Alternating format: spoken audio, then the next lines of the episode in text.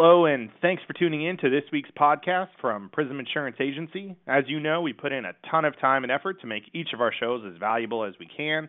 If you find the information useful, please share this podcast with a friend by emailing it to them or sharing this on the social media site of your choice. Today we're going to talk about a subject that probably isn't talked about enough, and that is protecting one of your most valuable assets. If you had a money machine, what would you insure? The money that it makes or the machine that's making the money? Well, we're all money machines when we go out and earn a paycheck, and most of us are going through life without protecting that paycheck in case something happens to us where we can't work and earn that paycheck anymore. Joining us today is John Nichols. He is the president of Disability Resource Group, and he's also the incoming president of the National Association of Insurance and Financial Advisors. Despite his expertise in that area, he also has a personal story, as John suffered a debilitating disability where he was paralyzed from the neck down in a water skiing accident. So he learned firsthand the importance of the products that he advises his clients on, and he also learned some valuable lessons that he's going to share with us today. Welcome, John. Good to be with you, Jim. Hey, it's great to have you back again, and for listeners who've been with us for a while, John had visited with us a while back describing his disability at a young age, and fortunately, he had disability insurance income, helped him get through it, and today we thought we'd kind of revisit it and, in retrospect, look at how you might have done things differently, what worked out well, and hopefully our listeners can learn by that. But before we get started, for those that didn't hear you the last time, if you could just take a couple minutes and talk about what happened and how it impacted your ability to work. Great, Jim. Happy to do that. I was age 32, and I had a water skiing accident. In that accident, I suffered a broken neck, which resulted in total paralysis from my neck all the way down to my toes. And it was a 6-year period of rehabilitation and recovery. I'm one of those walking miracles that you may hear about. And yet I experienced loss of income due to that disability and due to the time frame that I was out. Quite frankly, I was just extremely lucky to be able to get back to where I am today. John, maybe if you could, now that really being an insurance professional and helping counsel clients on the importance of disability, that's one side of your life. But on the other side, you're a consumer because you had the protection. So let's help our listeners from a consumer's perspective really understand what's important when it comes to evaluating disability insurance. And that's such a great perspective. I'd like the consumer to look at disability insurance really in a different light, because it's not disability insurance. It's really a health insurance supplement. And that health insurance supplement, that program, that product actually provided me as a consumer great choice and great control over my medical care. Recently, I did some peer-to-peer counseling with a patient who suffers a spinal cord injury like mine, and her name is Susie, 28 years old. I'm sitting in her living room with her and the rest of the family, and she's not able to work at this time. And she leaned over to me from her wheelchair and she said, "John, it's so important for us to be our own advocate for our health. The disability insurance that I own provided the funds, and it's providing me the mental confidence to take control of my health and my recovery process." I mean, wow, what an important lesson to learn right from the consumer who's experiencing that illness or that accident, and now they want to try to get their body back to where it was before. Well, John, maybe explain, I guess, from Susie's perspective, because you've certainly lived it yourself, help our listeners understand how that disability insurance really helped her be her own advocate and be in control. Yeah, most people, when they think disability, they certainly think of that wheelchair, but it could be really any accident or illness. Any accident or illness that's going to prevent you from going to work and earning that stream of income. The disability insurance or the income protection policy can kick in and provide funds, money that allows you to make choices. Allows you to make choices on, let's say, covering expenses that your health insurance plan doesn't cover. That might include a second opinion, might include rehabilitation expenses. It might include equipment. It might include just covering your basic deductible. One of the things I've read recently is that the deductibles for people's health insurance plans, their medical insurance plans, are rising. It's not uncommon to have consumers have a $1,000 deductible or a $2,000 deductible, maybe even a $5,000 high-limit deductible for their health insurance plan, and the disability insurance benefits can help cover that deductible. So there are a number of things that the disability policy can provide benefits for. One last one that just popped in my mind is, after my catastrophic accidents, I needed mental therapy. I needed that psychiatrist to sit down with me. Well, my health insurance plan only covered so many visits. So my disability policy, those cash benefits were paid to me, I was able to utilize for my therapy sessions that were over and above what my health insurance plan would cover. John, what you shared, I've heard time and time again from people who've actually suffered a catastrophic disability, and they all talk about the same thing, is the mental health and dealing with their circumstances, because nobody plans to get disabled. It just happens. That seems to be a common thread. Every one of them talks about how important it was to have the peace of mind that they didn't have that financial burden of how are we going to pay the bills, how am I going to get this done or that done. So we do hear that again and again. One other question I'd have for you is, what about buying the right policy? I just had a client in last week. A younger gentleman just got married, and they both bought a new house. They both bought new cars, and they're loving life, and they're just getting started in their lives together and thinking of starting a family. What's interesting is just a couple of years ago, they were starving college kids, and now between the two of them, they're professionals. They're making about $90,000 a year, and I asked him about disability income insurance. Does he have coverage? He goes, oh, yeah, I think I've got that at work. And I said, are you sure you have that? Is it short-term? Is it long-term? Well, he really didn't have the answer, and I think a lot of people assume that all policies are created equal, and just because you have disability income insurance, there's a big difference between policies. So what is the right kind of policy that someone should be looking at? I get that question all the time. What is the right kind of policy? The right kind of policy is one that's in force at the time of the accident or the illness, and that's the short, kind of funny answer. But the reality is dependent upon that person's occupation and what coverages they may or may not have already, the individual policy that are available in the marketplace, they're going to be different. But there's really only three types, the way I've boiled it down. One is you have that traditional middle management on up type policy, and there are basically 5, 6, 7 insurance carriers in that marketplace. Then there's the skilled labor income protection policy, and there's 3 or 4 different carriers in that marketplace. And then you have the super wealthy that are being discriminated against through their group policies and the individual traditional markets. The super wealthy, there are high limit plans, and there are 3 or 4 different policies that fit that marketplace. So it isn't like there's 1,000 different types of policies. There's really just 2 or 3 that are going to be appropriate for the normal average consumer out there.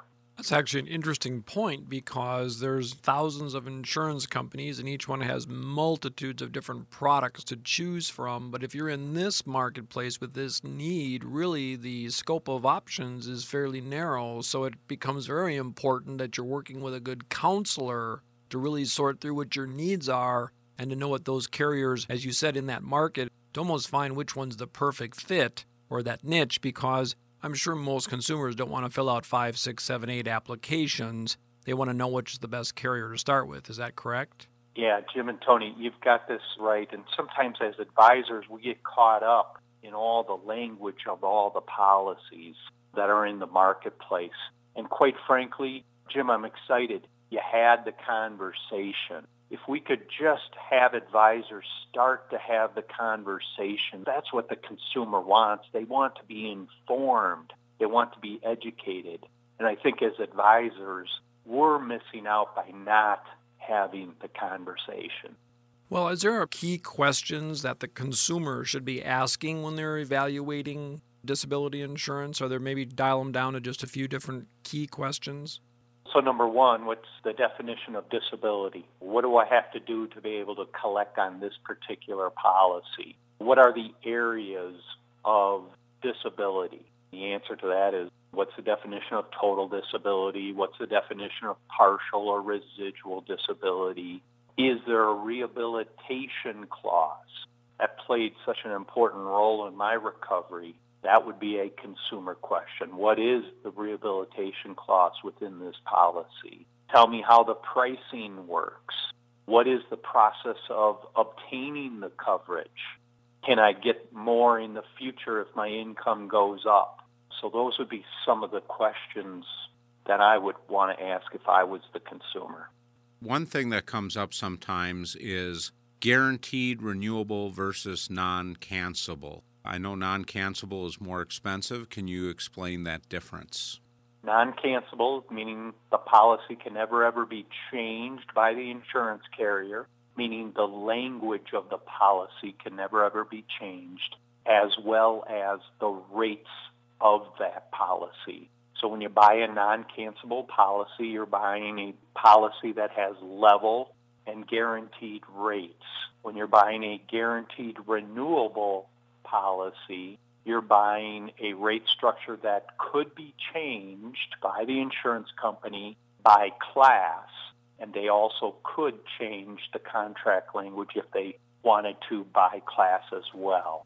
We're going to take a short break, and when we come back, let's maybe talk a little bit about your personal story and understand and let people learn from that in designing their own disability insurance program. So please stay tuned.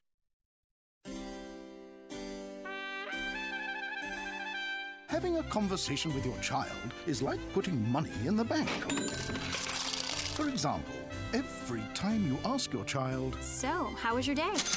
you've just added to your conversation trust account. And when you say to your child, "Good job, son," you get double deposits. And the more you ask, the more you put away. And it's good advice to... Excuse me. And it's good advice to have... Stop that. And it's good advice to have little chats with your child as often as you can. Thank you. Because someday, when they're teenagers, it may pay off big dividends. Dad, can I ask you something? Give your family everything. Give them your time. Thanks, Dad. I think you're right.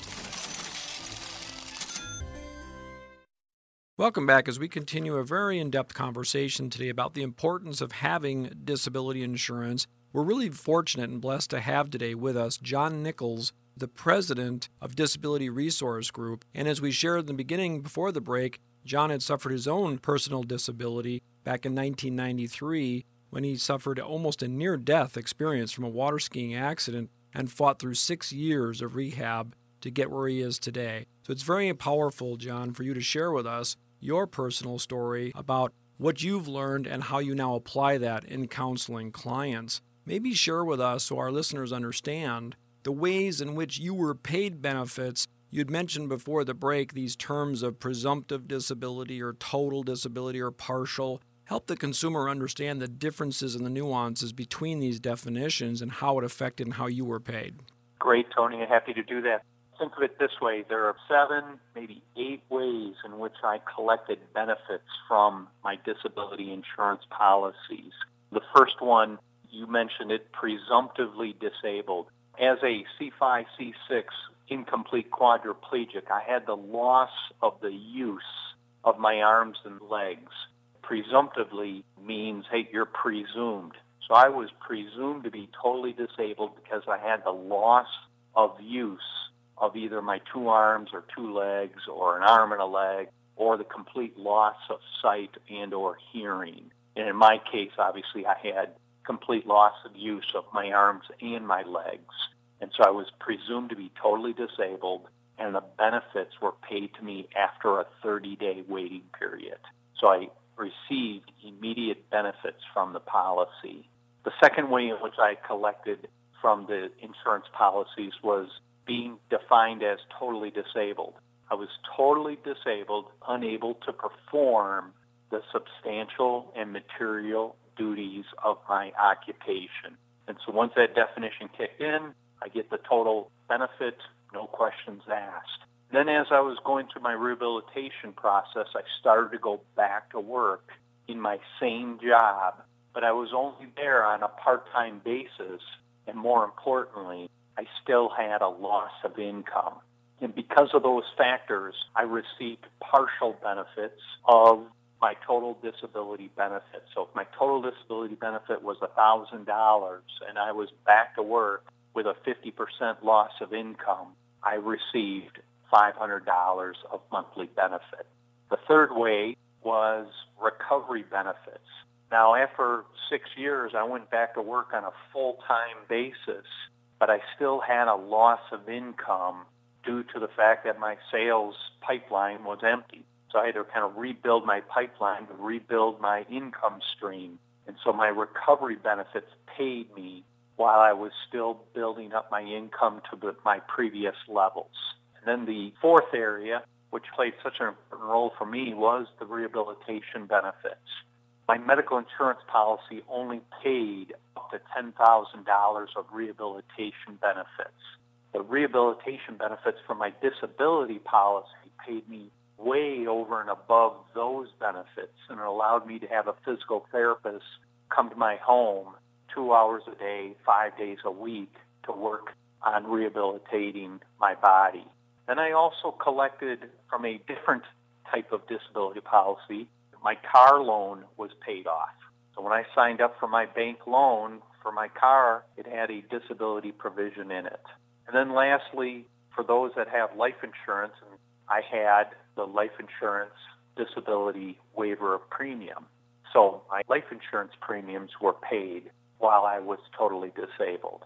Now, I'm just going to make a couple comments, John, to really clarify for our listeners. I mean, you being a business owner, that's where understanding your disability income policies, how those different parts of the policies work, because when you talked about partial disability, residual disability, recovery benefits, especially for someone who's in a profession where you have clients and your revenue is derived from ongoing business, you step away from that business, your income will start to diminish. And to come back, even though you're working full time, you don't get right back and all of a sudden you're at 100% income again. There's different types of disability, and this is why it's so critical you sit down with an insurance professional that understands the disability income and understands your circumstances to make sure that you're getting these areas covered, which leads me to my next question, John. If you could do anything different, were there benefits that you could have had that you maybe missed out on? Because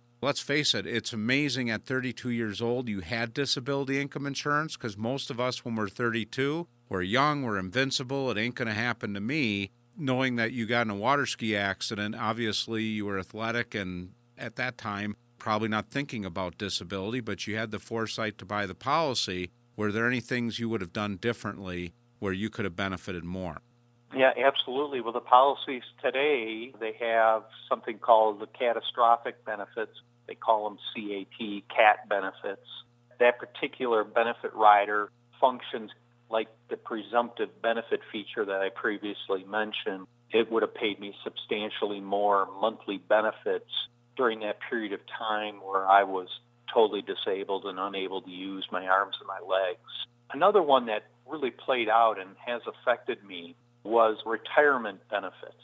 For those 6 years, think about it, I wasn't making contributions to my retirement plan. And so what did I lose out? I not only lost out on the contributions, but all the value, the compound interest and earnings that those contributions would have collected, would have earned. So I've missed out on that. To this day, I'm still back funding those retirement contributions. So there are policies out in the marketplace that will cover your retirement contribution. And then as a business owner, didn't have the foresight to purchase something called business overhead expense.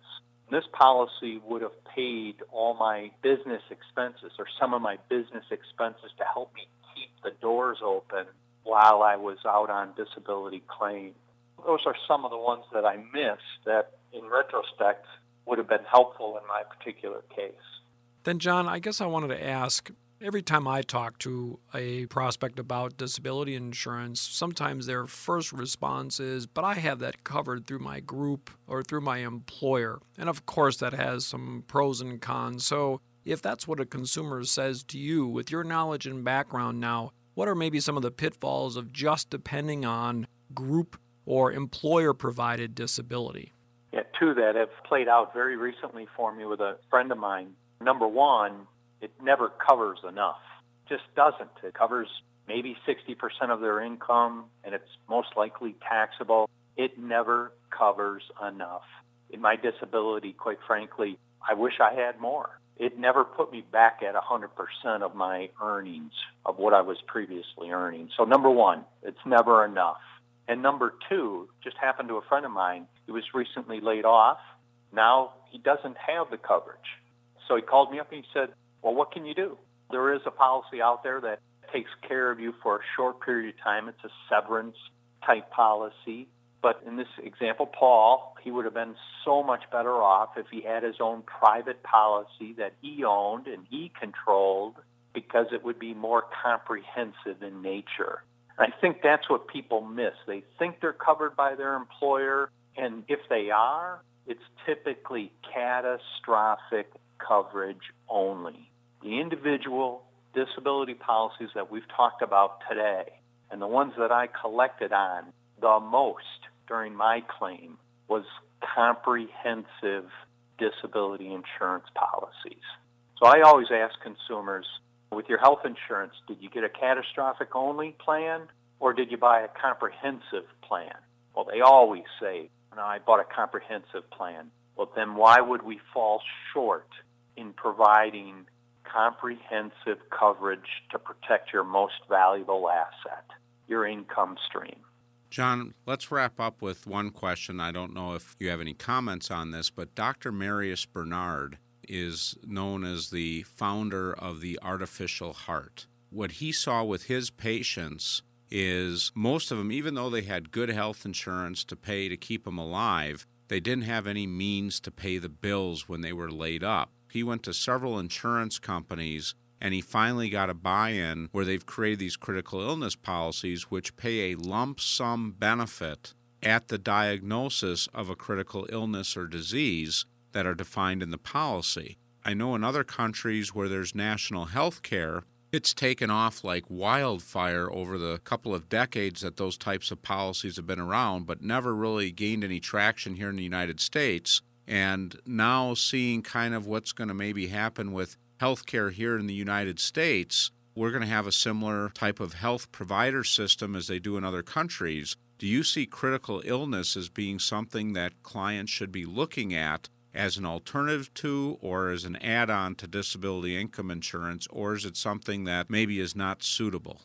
I think it's suitable to have disability insurance, long-term care, and or critical illness. If I only had one checkbook, or I only had to make one choice, the question I would be asking is which policy is going to pay in the majority of situations? Which policy is broad enough where if something would happen to me, I would have a more likelihood to collect benefits on. Long-term care, for instance, covers you based on the triggers of activities of daily living. Critical illness, as you mentioned, is going to focus in on the major illnesses such as cancer or some heart attack, stroke, etc. Disability insurance may be broad enough to cover all of those, quite frankly. But at what age are you? If you're age 60, does it make more sense to focus on long-term care and or critical illness than it does disability insurance? So there are a number of factors to look at. Bottom line, the conclusion, at least in my mind, is number one, let's have the conversation. Number two, we can determine which product is going to be best for that consumer's situation. Is it disability insurance? Is it critical illness? Is it long-term care? And then number three, as life circumstances change, it's a good reason to why we want to have review sessions with our clients to make sure that they have the appropriate coverages to protect their dreams and their goals, the financial independence, providing them the choice and control over their medical care and their health as we move forward. And I think that is the bottom line conclusion. I know that listening to your story and the wisdom you're sharing today with your knowledge is definitely inspiring our listeners to take action. So please make today the day you begin talking, as John said. Sit down and have the conversation with your insurance professional. Explore all the different types of coverages, like Jim had mentioned, critical illness, and you'd mentioned, John, long-term care along with disability. If your finances require you to pick between them, then you've got to decide, along with your insurance professional, what's the most appropriate. If you have the ability to cover all three, of course, we all as advisors in the industry can share story after story after story of how clients have benefited from those very valuable protections. John, it's been inspiring to talk to you today. We know our listeners will take action with their advisors. We look forward to visiting with you again in the future and wish you the greatest success going forward. Honored to be with you, Jim and Tony. Wishing you both well. Thanks. Thanks for joining us this week. And tune in again next week as we explore another phase of the real wealth process. And remember, if anything you heard in today's show you'd like to get more information about, contact your real wealth advisor. Also, if you feel that any of this information will be helpful to a friend or family member, just click the Forward to a Friend button. Thank you so much for tuning in to this week's podcast from Prism Insurance Agency. We've got additional information and links in our show notes, which you can click on to learn more.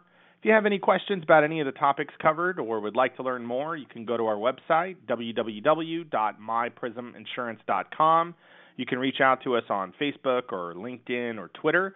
Call us at 951-243-2800. Or email me directly at prob@myprisminsurance.com. The email is in the show notes as well. Once again, thank you so much for tuning in and have a wonderful week.